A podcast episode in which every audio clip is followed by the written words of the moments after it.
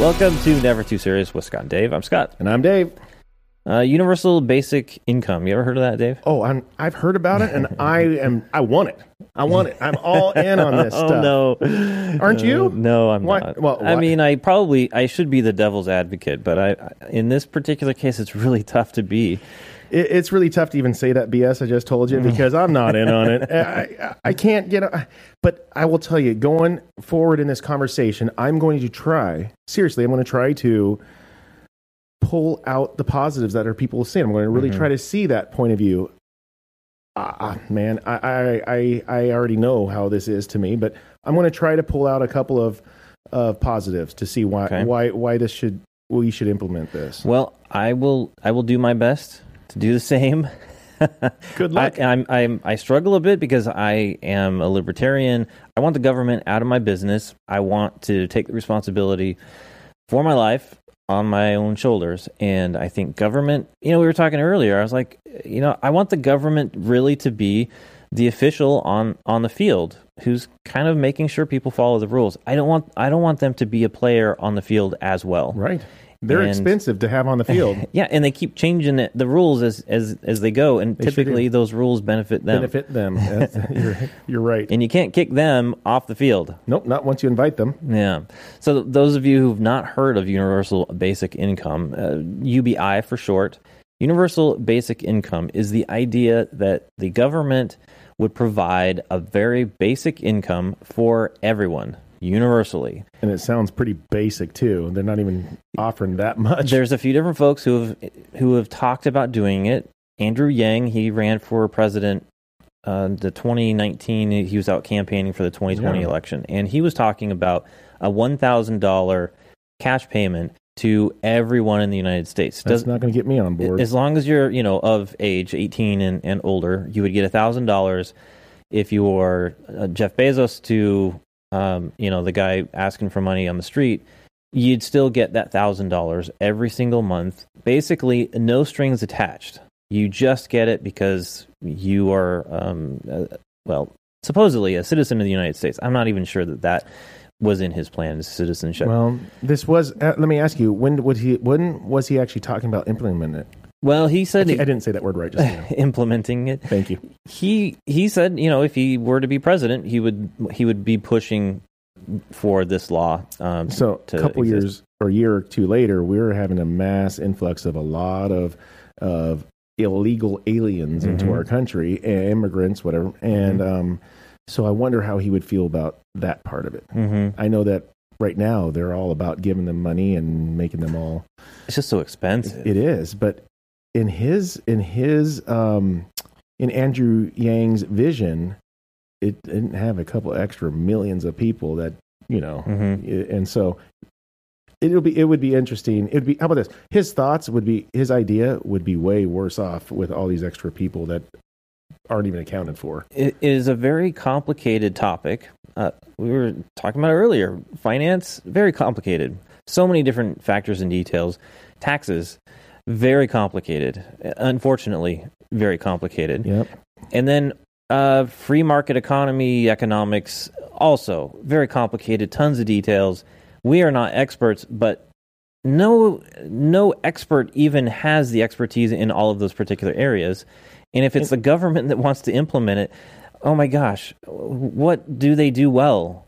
Well, and, and, and to be honest with you, this is uh, basic income. Well, I'm telling you that a basic um, education should allow you to see through this or see what this is about.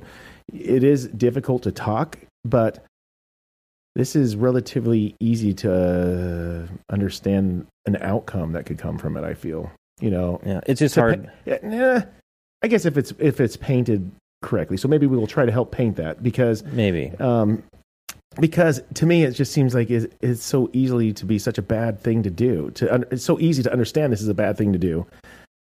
And I'm here. I'm trying to telling myself I'm going to try to like be all in and try to see if I Wow. could find some positive. Because I will tell you, getting older, I don't like working as much. I am a huge believer in in um, I'm going to get what out of life as I put into it, and which is great because that means the sky's the limit for me. But you know, as I get older, sure, it'd be nice to be able to you know maybe not work as hard, but guess what? I'm already setting myself up. My, you know, so that happens later. hmm I could do that on my own Because more successful. That's right.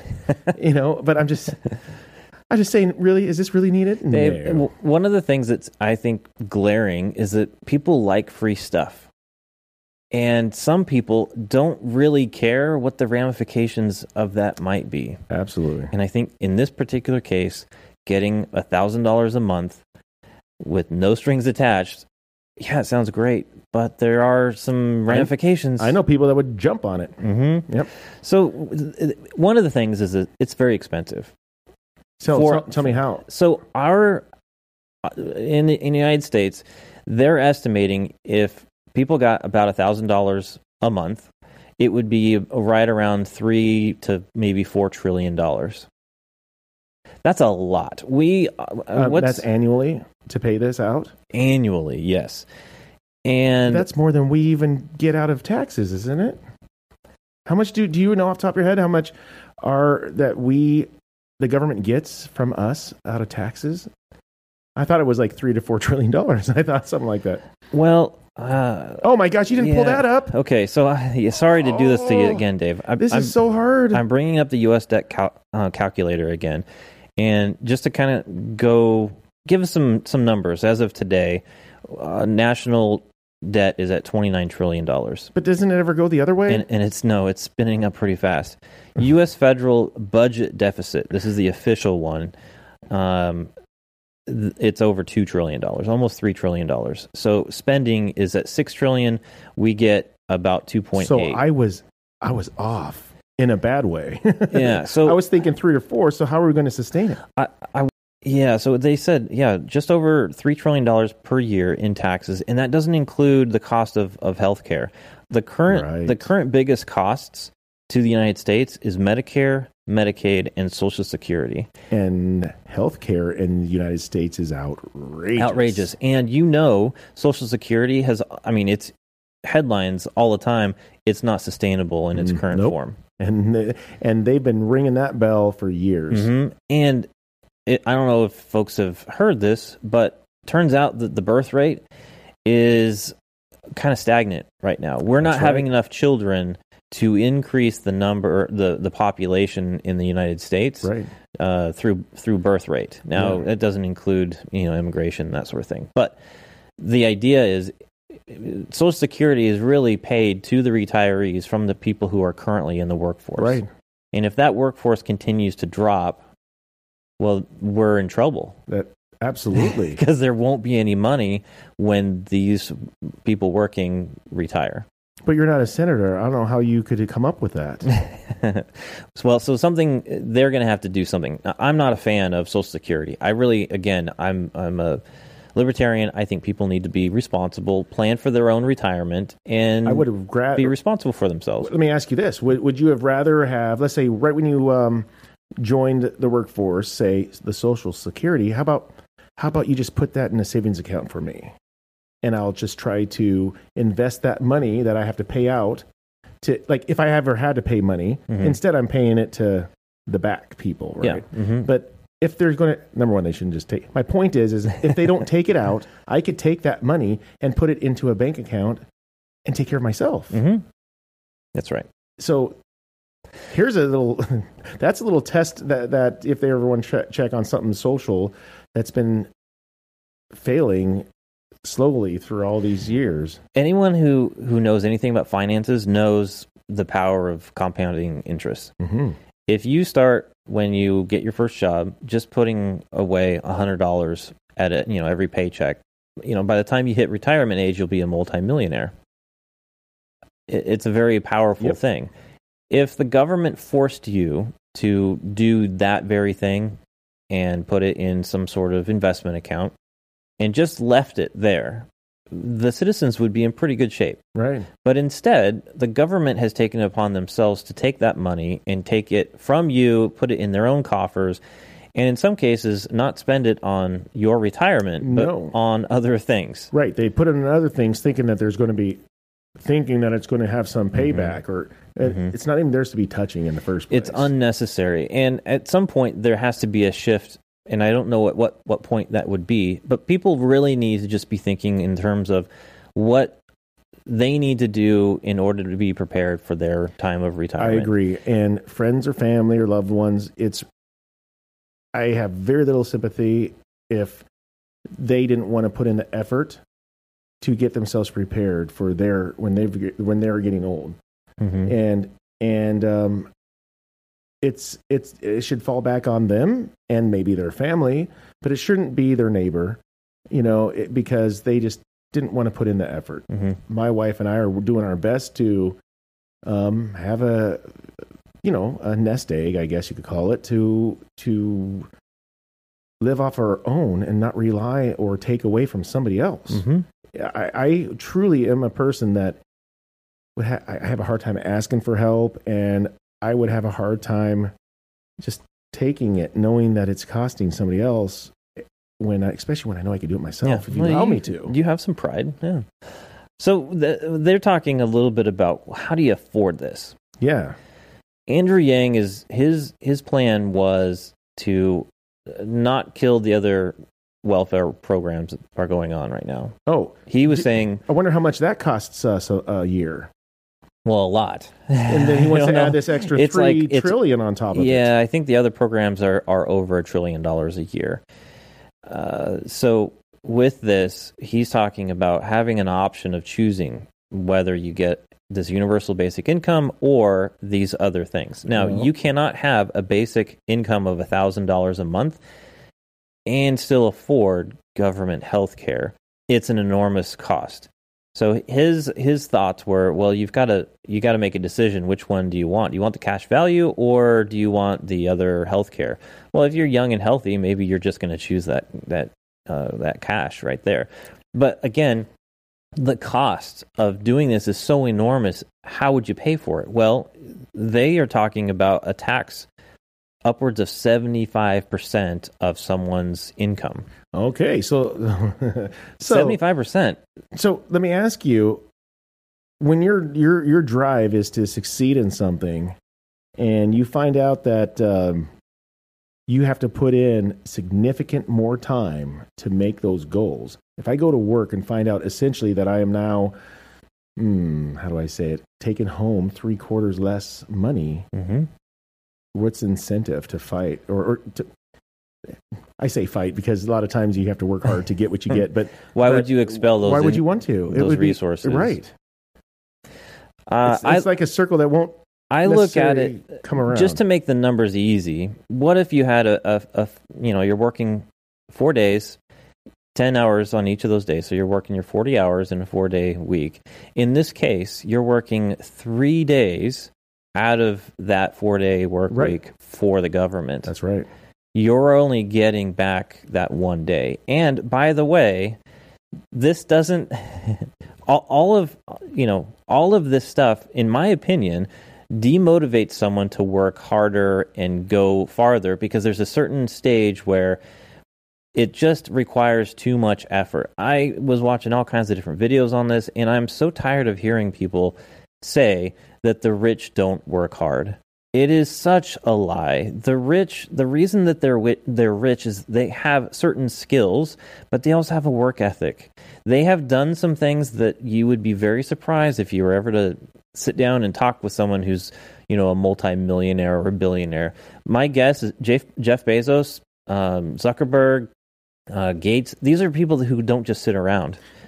Now, understand that I think that there's you know there's some rich people that you know that they just come up with you know their own um, perfume line or you know that's you know pre-made for them you know but that's not really a you know uh, uh, accomplishing much in life you know but those are Well, I, I'm a free market kind of guy. So if you're producing a product that doesn't cost you a ton of re, you know resources, um, I think that's good because you've created something of value that other people, of course, value. That's good. That doesn't mean that that person is going to sit back and eat ho hos and ding dongs on their couch watching um, yeah you know you know be- yeah. daytime um, soap operas. These typically these are people who they have these successes and they're driven again to do more. Well, to your point against mine a little bit is all right. Let's just say if I want to uh, pull a uh, somebody similar to a Kardashian that you know their name enough is is popularity as it is, and if they do come up, not them, somebody else creates a perfume or a clothesline, and they just mm-hmm. say, "Hey, we want you to put your name on it," blah blah blah. So so. But there's people that are going to have to make that. There's people that are mm-hmm. going to have to, pr- you know, promote it and sell it, and so that does create jobs and mm-hmm. stuff too. So there is that. Okay, so my wife, she loves these reality shows, and I just because I want to, you know, kick back and watch TV with my wife. Um, you have to watch these. I watch some of these things. Those are lies. She has to sit there and watch these with you. so uh, a few nights, eh, maybe it was a couple weeks ago, we sat down and she's kind of flipping through these different shows, and she came across one with Paris Hilton. And it's kind of like a documentary style. It follows her and what she does, and she is totally not the person that I thought she was. I looked at her as like she's like a you know Kardashian. She's the original. She's the Yeah, one, the the first influencer. Yep. And That's funny. but watching the show, you start to open your eyes and you go, "Oh my god, this girl works way too much." At some point, she's going to to kill herself because of the the amount of of resources she's Yeah, she's grown up a little bit. She is in her hands are in so many different projects. She has it's an incredible amount of work and time spent. She'll fly around to these different places and she's not just flying and hanging out drinking, you know, cocktails. She's working during that time. Her downtime is very very limited. She says she can't even sleep at night. She takes Hey, keeps her out of trouble. you know, sleeping pills and other things. She's talking about the amount of time she spends working. It's not just free. She's um, she was even talking about uh, this boyfriend that she had, and they don't see each other at all. And she that's, doesn't that's a to be, relationship that will last. and she doesn't even want to be in these relationships because she's so busy. She, she was can't give to it. Yeah. she was telling the you know the documentary people that she won't stop until she hits a billion dollars of earnings. and guess what? Somebody that's that's driven won't stop then. Yeah. You know, It's crazy. it is. But yeah, and so yeah, to the point of I I've I've always been. I wish there was an easy way for me to go out and find a path. But I don't know if I want that lifestyle either. Mhm. because also if I'm rich and um, don't have a good education, I'm going to squander it, or in fact make myself put myself in a worse position in life if I Mhm. win the lottery and don't know what the hell I'm doing. You know. So Um, well, we're getting a little sidetracked. Yeah, let me pull know, us back here. Uh, it's fascinating. It we, is. we could go on and on about some of this stuff. So the the again the costs here upwards of a seventy five percent tax on income, which is a little crazy. We've already talked about how that in you know inspires people to to work more or lack thereof. yeah, no kidding. The other option they were talking about was having a sales tax, an upwards of 85% sales tax. Now, they call it a value added tax. It's basically a sales tax. You have a product, the government institutes a sales tax on top of it, and then that money goes back to if it's a state or if it's, you know, some other thing. Um, some I think even some cities have a different sales tax level than the rest of the state. Anyway, Hmm. in Make- this case, we're talking 85% potentially, upwards of 85%. So it makes you buying a car would be quite expensive. yeah, so if you have a basic income of $1,000 a month plus whatever job earnings you're you're bringing in, which is uh, potentially low because of taxes. I was just gonna say, yeah, which isn't very much. But if you have a sales tax on top of that, that means that you know that hundred dollars, y- you've just added another eighty-five on top of it. That's a ridiculous cost increase to anything that you're buying, which So- means that level of income that you have, the spending power has dropped significantly. Right. So whatever you own at that moment, just know that that's all you're going to have, and you're going to have enough money just to hopefully just to keep it maintained to have it. yeah. The, so Good luck buying anything else new. Yeah, so uh, what I'm trying to say is the buying power has just been reduced, which Sure. means the, the the value of that basic income also has been reduced. Right. So now we're going to be saying, oh, well, the you know the poverty level now is instead of it being twenty thousand dollars a year, now the poverty level is forty thousand dollars a year because the cost of all of the products and services out there have gone up And that $1,000 is is going to feel like a two hundred fifty dollars. Yeah, then they're going to have to say, okay, well, we're going to raise that. Well, that that just perpetuates this horrible cycle. Right, and then they need more money. Mhm. And the next year, to make it even sustainable, they're going to have to do six trillion dollars to give them double. it. But well, like I said, the, the national debt right now is clicked over twenty nine trillion dollars. We can't afford anything right now, let alone even the idea that we would have a are, universal. are you trying to claim income. back we can't build back better? Yeah, we can't afford to do that. No, it's gonna it's gonna kill our it's gonna kill the American dream. It's gonna kill our economy. We are definitely gonna go uh, in the wrong direction. Yeah. So there's some folks that want to that want to see this universal basic income, and then there are some folks that have talked about it in the news. Andrew Yang, obviously, Right, we've right. talked about him. Bernie Sanders, We- he also would like to have something like this, although he's really pro worker. Uh, AOC and the squad, they also want to have I think like I think this. Bernie Sanders is smart enough, believe it or not, to know that um, this is going to fall faster than if uh, my socialism plan because he needs to have some workers. Mm-hmm. you know, this here would create a lot more people just giving up. the argument is is that if you have a basic minimum income, then when someone's working a job that doesn't have a large income, this will supplement it. I also think this demotivates people to work more, not only because, I mean, just having this basic income, but all of the things that would have to exist in order for this basic income to exist. We're talking taxes. There's not a. We'll, we'll get into some of these locations that have actually implemented this as an Mhm. experiment I'm sure it turned out well, right? the sample sizes are pretty small, so it, so it, the the experiment didn't impact the entire economy of all the people uh, outside of this experimental group. So the taxes didn't go up. It the wasn't a true test. Yeah, exactly. The cost of goods and services didn't go up. So we had a small number of people try it out and get this boost in income without the other negative effects that would happen if you did implement it nationally. So who else is in? Who else is in on this?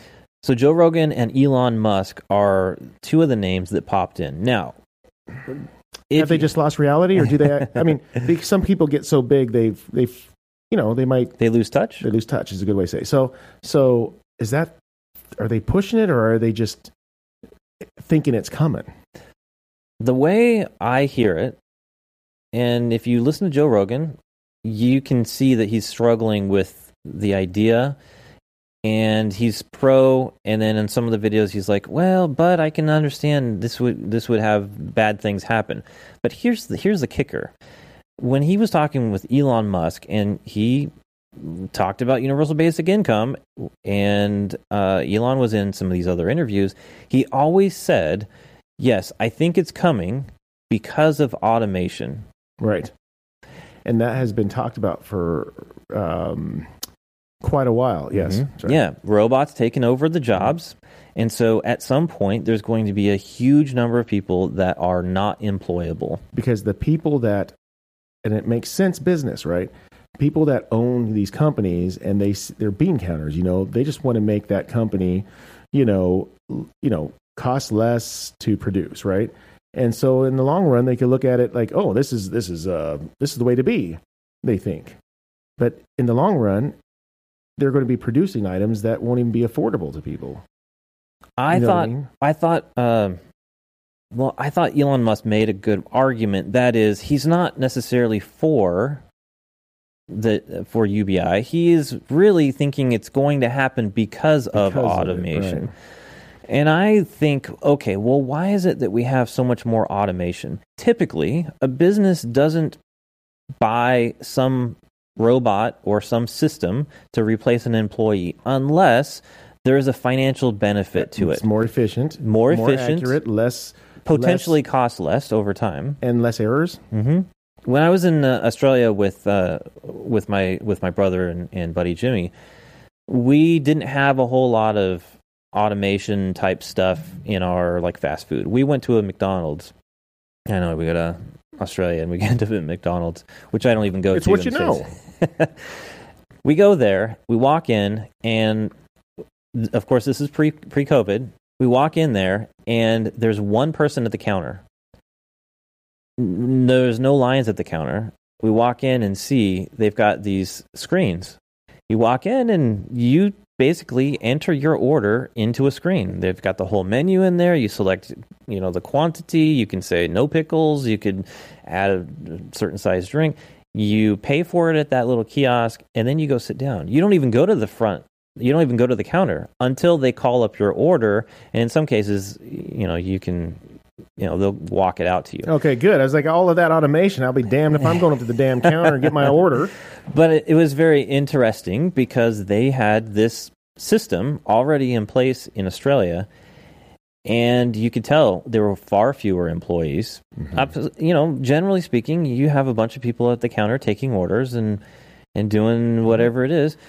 Well, that to me would never happen unless the cost of labor was um, too expensive. If cost of labor is high, we're talking 15, 20 bucks an hour.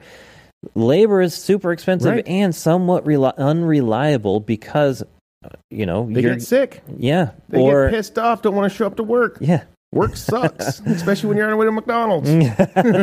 yeah, and, and and to your point, um, there's a city here in Prineville. They had a, uh now hiring for twenty dollars an hour at McDonald's. hmm That's outrageous. hmm That should be like, well, I'm not going to get in that argument. That should be a minimum wage job. hmm And the cost of, of their services, their products, or whatever, uh, the cost of their food goes up because the cost of labor goes up. Now, if they can get a machine in there that maybe cost the equivalent of, let's say, 25 an hour, but it's only 25 an hour for the next five years, it might be a better investment long Except- term. Except for show me this. a company that ever reduces their costs.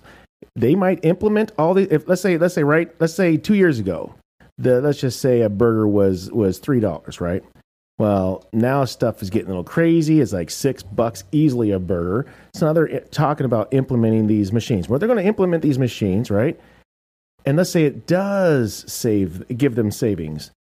They will not go. All right, guys, we've got that burger for three fifty now. No, it's still going to stay at six, and it's still going to keep going up from there. well, and there's a lot of factors that go involved that get involved with I'm just- pricing. But right. I'm just I- I saying see that, that just because they they add stuff that is going to be savings, it's not going to come back to us. Well, in this case, we're talking labor, and if you can get a machine to do the job of of a human work that doesn't have all the problems that humans have, it and, might it might slow up the progression and- of costs. and over the long term, you'll save money and headache. By the way, then Oh, why wouldn't you implement testify. it now? Now, if if the minimum wage or there wasn't a minimum wage, if the minimum wage was, um, let's say, ten bucks an hour, and in in McDonald's you could get enough employees to come in at ten bucks an hour, then the cost to im- to implement these automated machines would would be too astronomical. It wouldn't make sense on paper to go that direction. So Yep. you wouldn't you wouldn't need the automation, which means those those jobs remain.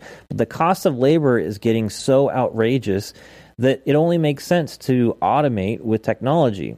And so having a universal income from a lot of these people who are promoting it think that they need it because the automation is is taking the jobs away. But if labor didn't cost so stinking much, we probably wouldn't be progressing so quickly in those particular areas.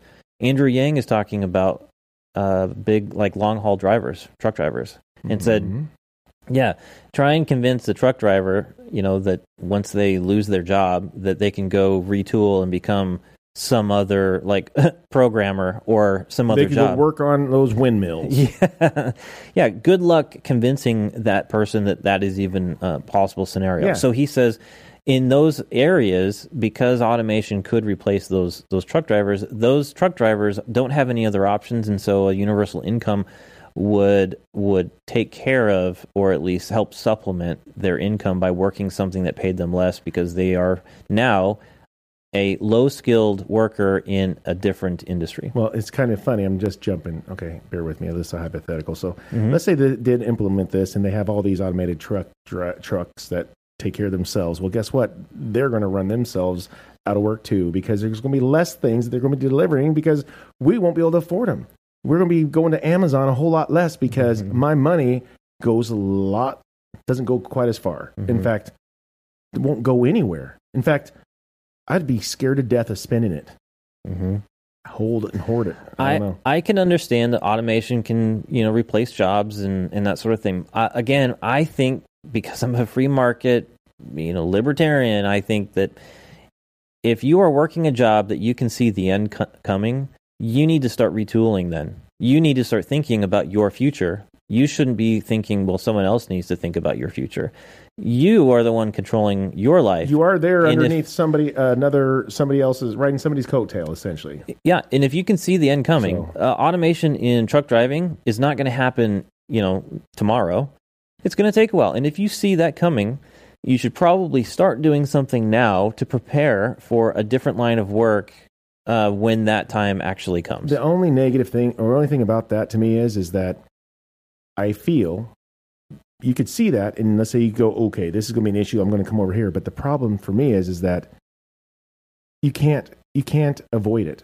Mhm. You can't, uh, you can't displace yourself so much because it's, this happens. It's going to affect the entire country to where you cannot go to another job to to make it right because the cost of your taxes are going to be so high that you're not nothing is going to compute eventually. well, I'm saying if there's no universal income, oh, and your and oh, your if there is no yeah, universal income. if there's no universal income and your job is ending as a lot of industries end because of automation you it doesn't happen right away you can generally see it coming and you need to start retooling your own skills okay, so that you can be prepared there now is no universal income, Yeah, yes. sorry, yeah. I, I missed that point. uh, the other is and you were talking about earlier which is you know you and your wife kind of working on a nest egg and preparing you know for retirement and not being dependent on anyone else but self-sufficient okay in that i think that's a terribly responsible thing to do that's what people need to be doing not only should they be seeing ahead and of course i'm going to be an insensitive jerk as i say this you should be looking ahead retooling as you see necessary but at the same time having enough financial sense to know at some point in time something could happen to you and you could lose that income in an instant I'm going to give you an idea, not even just the income, but the nest egg. You know, Mhm. during 9/11, my um, parents lost. I can't remember it. It was three to four hundred thousand dollars in their 401k. mm-hmm. and that was i mean they were doing okay now but think of what would happen where they would be if that didn't happen Mm-hmm. their nest egg would have been huge you know but um, there's a lot of things that can happen that you could be planning and if even if things are going right Mm-hmm. you, you could be planning and it could be taken away so i mean a responsible person has to have their head their what is it their ear to the ground or their you know they have to be focused on what's coming because it seems like these days so many people are just trying to find a way to not have to worry about looking ahead or or or figuring out how to survive Yeah. Let's take a quick break. I want to talk a little bit more about that productivity, Hmm. and then I want to talk about some of the places who have like they've actually implemented some of this. oh good I, I'm- I want to hear some success All right. great We'll be right back. Dave and I appreciate you listening to the show. Please take a moment and write a review on Apple Podcast or Podchaser.com. And since Spotify doesn't currently have reviews, simply telling your friends about the show would be great too.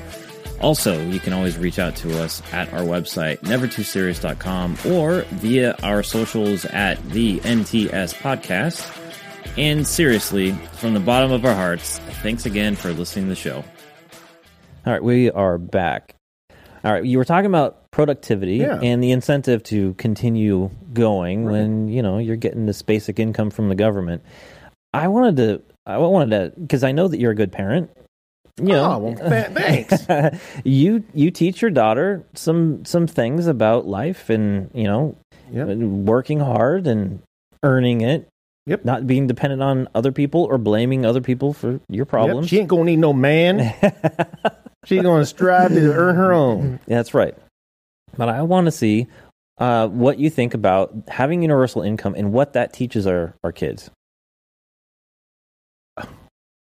Oh my gosh, I, I, you know, I just the, the first word that comes to mind, and mind you, it's, it's is laziness, but mm-hmm. you know, the expectations that isn't involved actions from themselves, and and it's hard to swallow. I mean, minus that that I feel that there's a lot of prolonged negativity to it, but I mean, I feel that that there is something to be had for you know, when I, I build something or I go work and, and, and I might even ache or hurt, and then I could look back at what I did, and I know it was done and I did it. Not just that there's something to be said for something that you've done, and not that somebody's done it for you. Mm-hmm. And and I feel that that when people talk about building character, well, there's a reason for it. That's you need that. Work work is good. It creates structure. It it creates uh, additional skills. It gives you uh, purpose. Purpose. there you go. When we've talked about purpose before, purpose is something that's very important. It motivates you. It helps you grow. It be- it it makes you a more responsible human being. And I'm going to have to use a point to this. My mother, she's 71. She retired a few years ago. She she went and got a job. Mm-hmm. and it's not like a crazy job but she went to a local area here so she could just help feed animals it just she needed that purpose because i will tell you that purpose to me is sun and water to a plant without it whether you feel it or not and i feel for people because i'm getting older too is a lot of people wither away after they retire if they don't have purpose Mm-hmm. and meaning. And um, I didn't sit there and tell my mom, "Mama, don't don't don't go to work. You work her because she worked her butt off." And because I want her around, and I say, "You go do that." She'll do it well, and she has purpose, and it's not that super duper hard for her. But Well, I think it's it, really is important for our, our kids and the generations to follow to experience what work is, to develop a work ethic, to to find that you know you can't just be handed things and and live. Right. And it's bad for the for the brain, for the psyche to be, you know, to be have everything handed to you and you never accomplish anything Right. on your own. well, you know, Scott, I I keep thinking it's so bad, but show me how this works. So you said that they've done some studies, right? Or they've done some testing on this. Mm-hmm. So we. show me I'm wrong. I'm in. I'm in. I want to see where I could like root for this. the- well, I don't know that it's going to change your Oh, no, opinion. No, don't don't unsell it. So the U.S. is one of many countries that have tried this in a somewhat limited scope, Oh, but one of the longest experiments, which is not officially an experiment, uh, Alaska actually has a universal basic income for its its uh, citizens uh, that's ge- it's generated by the oil industry, and I want to say it was back in the seven. Uh, let's see, what was it? Since 1982. But okay. Okay, so th- basically, in this, I have heard that. but- in in this case, and I know some Alaskan folks, the oil companies came in. They discovered there's a massive amount of oil in Alaska, and the amount of profit that can be made from that is massive. But it does damage parts of the environment and whatever. So, uh, the I want to say that the governor at the time said, "Hey, you know what? You're taking our resources. We want something in return." And so he took that as an opportunity to provide basically a check to every citizen of but Alaska something's being produced. but something is being sold exactly and and so they use this now they don't have as far as i know they don't have property taxes or income taxes. No sales tax i don't think either. Hmm. i want to i i'm i They got could a be lot of wrong. strippers there, though, yeah if you're seeing this on youtube write some comments below about this. I could be wrong. But alaskans were getting a check and i want to say it was over $2000 in in some cases per person per Hmm. month uh, because of this. Now, it was all based on the price of oil and, and some other things, and it would fund the government also then pay uh, pay the citizens. Well, the price of oil keeps changing, and now I think they they said that in some cases it's less than a thousand dollars per person because of this. Now, if you think about if Alaska actually has fewer residents than some major cities for the entire state, Right. which is the biggest state in the union. yeah. so if you think about it, they're they're basing this off of a product that's being sold for a small population. If any of if if that ratio changes, price of oil drops or the population grows, what happens? Yeah, you can't rely on. You it. can't rely on it. No, you'd almost like I don't know want to like I don't know invest in yourself, Mm-hmm. you know, and your abilities. hmm So over time, this has gotten to be a worse and worse deal for Yeah, them because sure. it keeps it keeps going less and less, and these people have become dependent and expect, expecting this income, but it keeps going down. Well, what happens is well, people need to start stepping up and doing things for themselves and not being dependent on the government to supplement their income. This is a good example of government can't keep up with it. Shocker. Shocker. And so people need to be responsible for them and themselves and their family and, and and do something that's going to not be dependent on that other Yeah. thing. And so they've been doing this. I mean, from 1982, and they're still doing it. Mm. But it's it's tough because Alaska has uh, a national or a national a uh, state debt, and I can't remember if it's like over a billion dollars or not. I'm actually going to take a look at Alaska's. Let's see. Alaska. Looking at the U.S. Debt USDebtClock.org. Population of 700,000 people. And their debt is, oh my gosh, $9 billion with a B. $9 billion. Hmm. That's. Bezos could have paid that off in a weekend. Um, That's. I'm You know- surprised. I didn't know realize that it was. It was actually that that high. it is too bad that all of our rich folk that do make a lot of money don't, you know. I guess you, it's a bad investment. I wouldn't do it either. But you know, uh, pay us off so we're back at down at zero. You know, give some charity that way. But Well- then again, you you do that, then our government's just going to rack it up twice as much. Yeah, no one's learning any financial That's right. responsibility. That's the- I- and this is universal in the That's why United that was a bad joke. it's crazy to think how irresponsible people are with finances. Yes, that's why I, I kind of was touching on it, but oddly is, you know, it was it's said that you know if somebody wins even like three hundred million dollars in the in in the lottery, if you don't know what the hell you're doing with your money and you're making like six hundred dollars a month or or you know to two thousand dollars a month, hmm this is not going to help you. It'll make you worse. You'll end up being in more debt. Mhm. You know, So there's a few other places that have tried this. North Carolina, tried.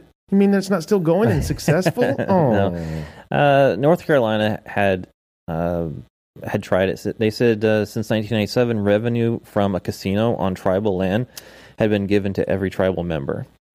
okay. Now, basically no strings attached. Again, we're we're basing it on some uh, product or service. In this case, it's gambling, and if you increase the population or you decrease the revenues from that particular thing, this this amount of money is going to change.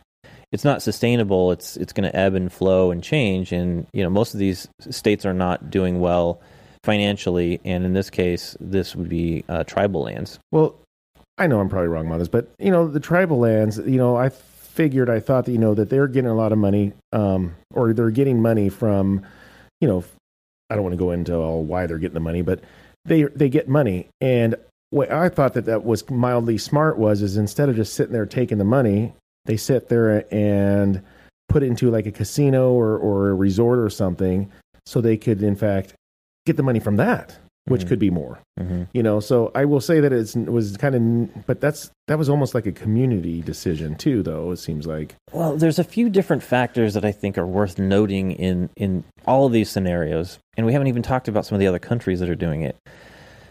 The goals have often been to help people who are unemployed, and uh, in I want to say almost every single experiment, it has not helped. It has not changed the unemployment level. Now, it's helped some of their emotional and um, you know, family status because they have this extra money that is above and beyond what they would normally have but without it's it. only temporary though yeah, but it's temporary. because when it's over they're probably going to be feeling worse off than before they didn't have it Mhm. And and it hasn't really changed the amount of employment in these particular cases. no It hasn't changed whether someone got employment or did not get employment. It just didn't it didn't make any change to that particular thing, at least statistically speaking. In it's just like a bonus that they get Yeah, and again, we we kind of touched on it earlier, which is these are all very small samples of of this particular program, and with all of the impacts, if you did a universal, of course, we've talked about all of the taxes and all the the costs involved with with implementing it nationally. We've these little experiments are all very small number of people, and so it hasn't impacted the economy outside of these the, of these people. So the cost of goods have not gone up. Mm. Right. The cost of all these other things have not gone up. So They these people really are know they're actually they can actually take it as a bonus and move on their merry way, not go, oh, well, I get this bonus, but oh my gosh, the gallon of milk is seventeen dollars. Yeah. You know, like I, I can't, or or or my other monies is so taxed so heavily. It's like, okay, I just need this thousand dollars now just to Mm-hmm. supplement what I've been ta- paying in taxes. Mhm. It's not a very good test of whether it would work universally because of these particular um, scenarios. It's almost like it was made to not benefit them at all, Well, but to And so they're doing a lot of these tests because they want to see how it impacts employment. And so far, it doesn't really show any significant difference in employment. And that's because it's an isolated thing. It's not universal. And but these tests are pro- are they going on now or is this pre-COVID So- testing too? well, Because good it's- point. It's Good point. Think about the cost of of of everything. Right now, inflation is going up uh, significantly. Folks are still out of work and still on unemployment. Some are running out of that unemployment, and so some of these labor uh, statistics are starting to change. But it's really hard to find employees to work right now, right. and that's one of the reasons why some of these companies are are paying are willing to pay more to get people because if they make more than they're making on unemployment, well, that's enough to justify getting off of unemployment and getting a job. I've got some personal experience of, of people who um, have applied for certain jobs, who have interviewed for a certain job, and then not shown up to work because they didn't want to lose their uh, unemployment. But in order for them to receive unemployment payments, they have to be actively searching for work. Right. So I don't know how people are really state. My wife was had had in fact in fact you put in a pool and you're in a pool. You don't get to just get it. You run out of that amount of money and you're done. hmm But so it was. It's bizarre to me how people can stay on this over and over, or people get on unemployment that haven't even had a freaking job. Yeah. Well, sometimes How's that? unemployment gets extended. Sure, Yeah. but um, this is true. But at the same time, how are these people constantly like like there's there was in the news that they were always saying like, well, people are just wanting to keep their unemployment and not get jobs. But it has to run out. My wife's ran out. Mhm. If she did not go get a job, we would not be taking any more money. Mhm. How are these other people not having that? How are these other people still having a choice? hmm I don't get it. Other than fraud. And Yeah. I know there's plenty of that. Yeah, there is. Yeah. Uh, Canada in. Oh, they'll make wanna- it work. I want to say in, in Ontario. in Ontario, they had like four thousand people who who were part of this program, and they thought that this would this would be a good thing that they would be able to implement across you know the entire country. But what they found is after a couple of years, the the cost to maintain it was so enormously high, you, it was just not sustainable. And, And what- this is only for four thousand people. right. And what we pointed out and talked about before is it's still a shitty test Yeah. because they aren't experiencing how it would how inflation would react as just one issue. Mm-hmm. And so if this became successful, they'd be like, "Oh, hey, let's implement it." And then they would really get the test. But here's this though. they don't even they're not even getting the issues with inflation all this stuff and it's failing. Mm-hmm. In other words, it's just a bad idea from ground zero. I've got a, an article from Vox, and I don't rely on Vox for much of anything.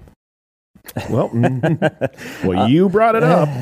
so much. So, so of what their- is it? What is Well, they're so far left leaning with most of the stuff that they report. But here's they're talking about, you know, universal basic income from Finland. In Hmm. 2017, the Finnish government decided to see what would happen if they chose 2,000 unemployed citizens at random and gave them a check for 560 euros. That's about $635 US. Uh, and this would be for every month for two years. Participants would. Uh, I know it's not a ton of money, but so participants were assured uh, they'd keep receiving the money if they got a job. So there's no fear of them losing that if they did get a job. This That's would be good. like a big Okay. old big old bonus for but them. But they're right? still paying for it. Okay. All right. Okay, as it turns out, the income didn't help them get jobs, but it did make them feel happier and less stressed. Because they were suckers to realize that they're paying that to themselves at a higher rate. Yeah, the recipients uh, they also reported that they felt more trust towards other people And here's a big one social institutions. Okay. We talked uh, about, you know, when you become dependent on the government, yeah, you're probably going to be a little bit more nice to them about stuff because they're giving you something. Yeah, Uh, this is often which creates more power. To. That's right. It, it often creates a a, a power uh, imbalance where the person who's receiving the benefits often is submissive to the person who is giving it. Well, you know, it's like a lender. Like you're the slave to the lender. Yeah, there you go. I mean, it's hmm Yeah, so they ended this this trial in 2018. and would you give up everything for 560 bucks or It's euros? not- I'm yeah, sorry. It's not a whole lot of money. And again, the goal was they were giving it just to unemployed citizens with the whole idea that, that these people would go out and get a job because the job would then provide them this would be like a bonus. They could get a low wage job and still survive because they have this extra money. And what the experiment found out is it didn't statistically show any improvement in getting a job. No, but you know, yeah. Mm. and and you know this is again a small 2000 people in a in a relatively good sized economy in Finland so they didn't have all of the other universal costs that would be associated with a UBI man. yeah they've done a, other i mean there's a whole list here germany uh spain the netherlands And I- is- iran And this Kenya. is all done. I, mind you, I've been trying to pay attention to the dates. Mhm. Most of these are done before Andrew Yang came around, and yet all Mhm. this information is there, and he thinks this is a grand idea. In fact, who was it?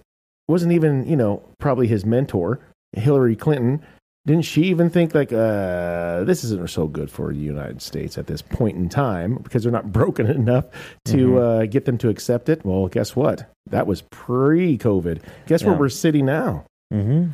There's so many people that don't want to come back. So many people won't even go to McDonald's for twenty dollars an hour. Mhm. And and you know, there's another thing that's a huge cost to these companies is is benefits, and that doesn't mean just just um, medical Mhm. time off and all this other things that hmm Well, uh, you know, the argument by a lot of these people who believe in UBI, they say that they, they want to reduce the poverty because poverty is a, a big key factor in someone's success. They're talking about these these families where the kids are living in poverty and they never get out of poverty because they never have the money to do so. And they they say, "Oh, well, if they have a basic income, then that'll get them out of poverty." Well, it turns out it turns out that people who are in poverty generally speaking don't have a, a, a handle on their finances to begin with that's right. they also oftentimes are single parents living in an environment where you're also surrounded by other people who are in the same situation I'm going by Finland here, so bear with me. Okay. Because they've done it. Though if six hundred and fifty dollars is supposed to like change your life, you are doing something wrong. Mhm. Like if you need that to change, trust me, I, I know that that's a lot of food. You could feed somebody for a month. I get that. You could you could maybe that could be your at least your your. But I'm just saying is is if you need that to really help you, you could do more. We're human beings. We have the amazing ability to do great things, and I feel that we are, as a whole, anyways, have or not. Ugh, that's terrible. So many people, not as a whole, are are just so damn lazy minded and that don't aren't aren't willing to get up and go work for anything. well andrew yang is saying that that the people who would receive these things and have he's you know shows history of this. The people who receive these these benefits often say that that it improves their their uh, emotional state. It gives them an opportunity that they didn't have prior to buy uh, some of these little extra things potentially groceries potentially a car or do some maintenance or whatever it is.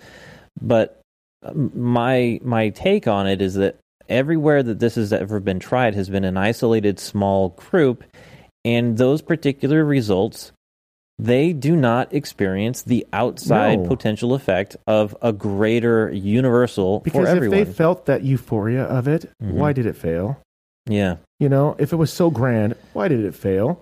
It's hmm, well it's so so, frustrating to me it is it is frustrating so because we, we we we earn what I'm proud to know you, watch you growing up, and and Scott, you know, you know, uh, trying to say this because I respect your parents, and they did, you know, the best they could what they could do. So I'm not going to try to say that, you know, you lived in a shack, you know, but you, your parents and you guys struggled, right? Yeah, big time. And so, um, and that's that's with respect to them. Okay, so did mine. hmm And so when I get to see you today and where you're at, and some somebody else might not get it because they just think that maybe it was given to you. hmm My white privilege. That's right. And it makes me so proud to know that you instead of even back before all of this, you could have taken an easier way out. hmm But you you want something and this country gives you allows you the path to achieve it. But you you could have I don't want to say easily, but you could have um, stayed in the lifestyle that you were raised in. Again, I'm not trying to knock it Mhm. because I'm just not. I'm, I'm, I just won't get into it. But I'm not trying to knock it. I'm just saying that you wanted to move forward. You want to take the baton that was passed to you and give it to your kids so they could take that baton and grow. Right. And it, it's great to see. And I don't think that that would happen if you had the mind of, you know, what is what is somebody going to do for me? hmm so it's awesome to see that that you are you you're the kind of American dream what people talk about. I totally agree. And and you know, I kind of kid that you know white privilege, but I've been accused of, of having white privilege from from people that I know personally, Right. and and They don't know, do they? and they don't know that you know for a, a lot of my childhood, I did not live even in the same house for over a year. We jump around. There was a lot of different things in my childhood that would have, if if I allowed it, it would have perpetuated to my adulthood. Can I say something? Yeah. Uh, you're you have cousins, Mm, yeah, and you know they were brought up similar to the way you were, yeah. and they had the choice, right? That's a great example. Yeah, absolutely. Um, these these folks did stay on the same path that their parents did, and uh, and and we grew up in a very similar environment. And my my brother and I are in a completely different realm than the rest of the And I, and I do believe that there are factors like your mom is not the same as her sister. hmm Your dad is, you know, Sure. you guys just because you were there didn't mean that you guys were, you know, looking to. I don't even know how to call it, but like you, they gave up. You know, that's Mhm. not. They were doing Yeah. good to you guys for what they could do. Oh yeah, I, my, I got great parents, Yeah. um, and you know, thank goodness they're, they're still around. But um, I love my parents. They did exactly um, what what they could. Um, but I, of course, I didn't grow up with a whole lot of financial sense, and that's the skills that I've had to develop uh, through the years. But here's a key factor, and Ben Shapiro brings this up, and that is I have two parents. I grew up having the nuclear family, and there are some st- statistics that support if you grow up with a single parent in a poverty uh, environment, the likelihood of you getting out of that is actually very, very low. and that has been very, very proven. low. Proven over. That is that is Mhm. statistically proven. Yeah, and yeah, there's a, a, a there's a study from uh, Richard Reeves from the Brookings Institute for institution, and he talked about this. Uh, I think it's like a quadrant or um, not a quadrant, but it's like a scale of of of success. And the idea is, if you grow up in that first one where you've you know you're super low income poverty level and you have a single parent, the likelihood of you even getting out of that to that next level is very very low. But if you are in that low level and you have two parents in the home, the likelihood of you uh, going to that next level is the same likelihood of going to any of the others. Um, and the likelihood that you're going to reach that top level is 10 times as great We- as, as being in a, a family of a single home. I watched a, a debate. It was from, it was from, um, I want to say Dartmouth. Yeah. And there was two guys kind of arguing each side of, of UBI and it was it was horrible. It was uh, really hard to watch, mainly because this guy who's sitting on the pro side of universal basic income, his his name was uh, Karl Widerquist, and Karl, and he's from Georgetown University uh, in Qatar. Oh, he's an educated man. Huh? and he's Comes up very with these educated. conclusions. Yeah, but but listening to his his arguments for, he had so many things that I think were untruthful in how he was describing the potential success of these things.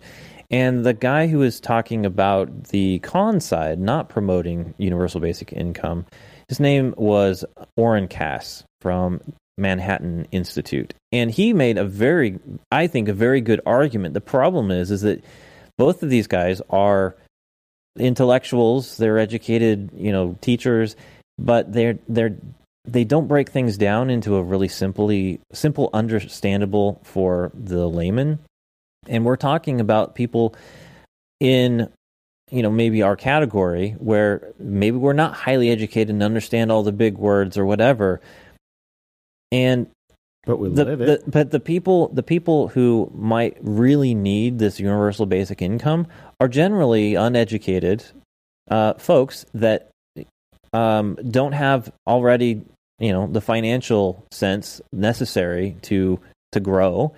And these guys are talking way over everyone's head. They're talking over my head. That that's a really tough thing to say hey we should be against this free stuff that we're getting from the country right. from the government. So, I I think I feel I have an understanding of. I'm going to use Joe Rogan. Mhm. I'm certainly not putting words in his mouth because he. I really like him, and I know you do too. yeah And I I am happen to be on the side of. I'm down with you believing whatever you want to believe, so that's cool. But I feel, and I'm going to say Joe Rogan and or people like him. So it's not specifically him. So people that are decent in life that really truly could stop whatever they're doing and probably and, and can live a life without ever doing anything else again, right? hmm So so I hear stuff like what you said, and I have very little compassion for people that won't try. hmm And I feel that a lot of people that are very well to do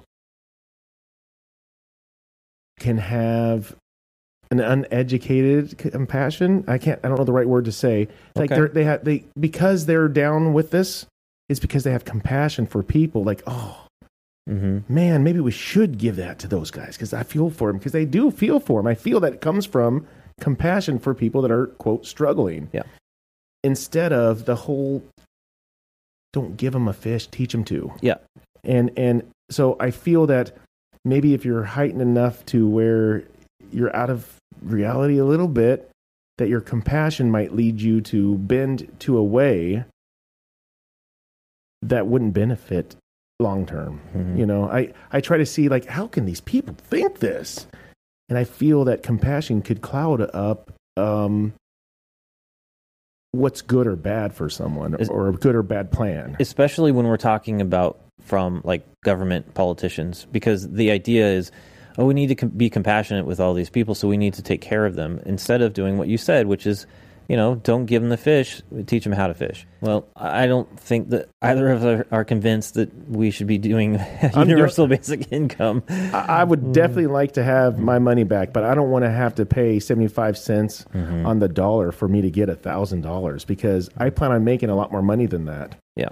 Yep. So, well i think personal responsibility take care of yourself plan ahead make And- adjustments when you see there's trouble ahead and start at home in the family and Mhm. teach your children. hmm That- and be examples for their your children. Oh, th- Yeah. I didn't say any of that. I will teach them and give them a book, and I will act silly and stupid. no, Scott is 100% right. all right, let's wrap it up. You see? Yeah. Well, that will keep me from having another kid. Okay. okay, let's wrap it up. No. That's another joke for Tony. Yep. it is. It is. All right. Thanks for watching. Catch us on YouTube. Uh, give us a thumbs up, subscribe, hit that bell notification. Yeah. All those things.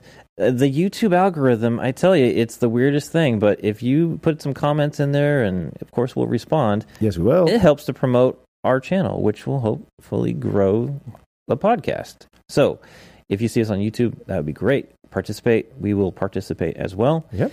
If you're just catching us on the audio, um, we actually have, uh, I don't know, how many different podcasting platforms? A lot. A lot. Yeah, I can't count. I only have this many digits. Yeah. And that's seven or 10. yeah. But Spotify now offers uh, video, so you can catch the video version on Spotify. All right. Uh, more information on our website, Dave, Never2series.com and an email. a mailbag at never2series.com There you go.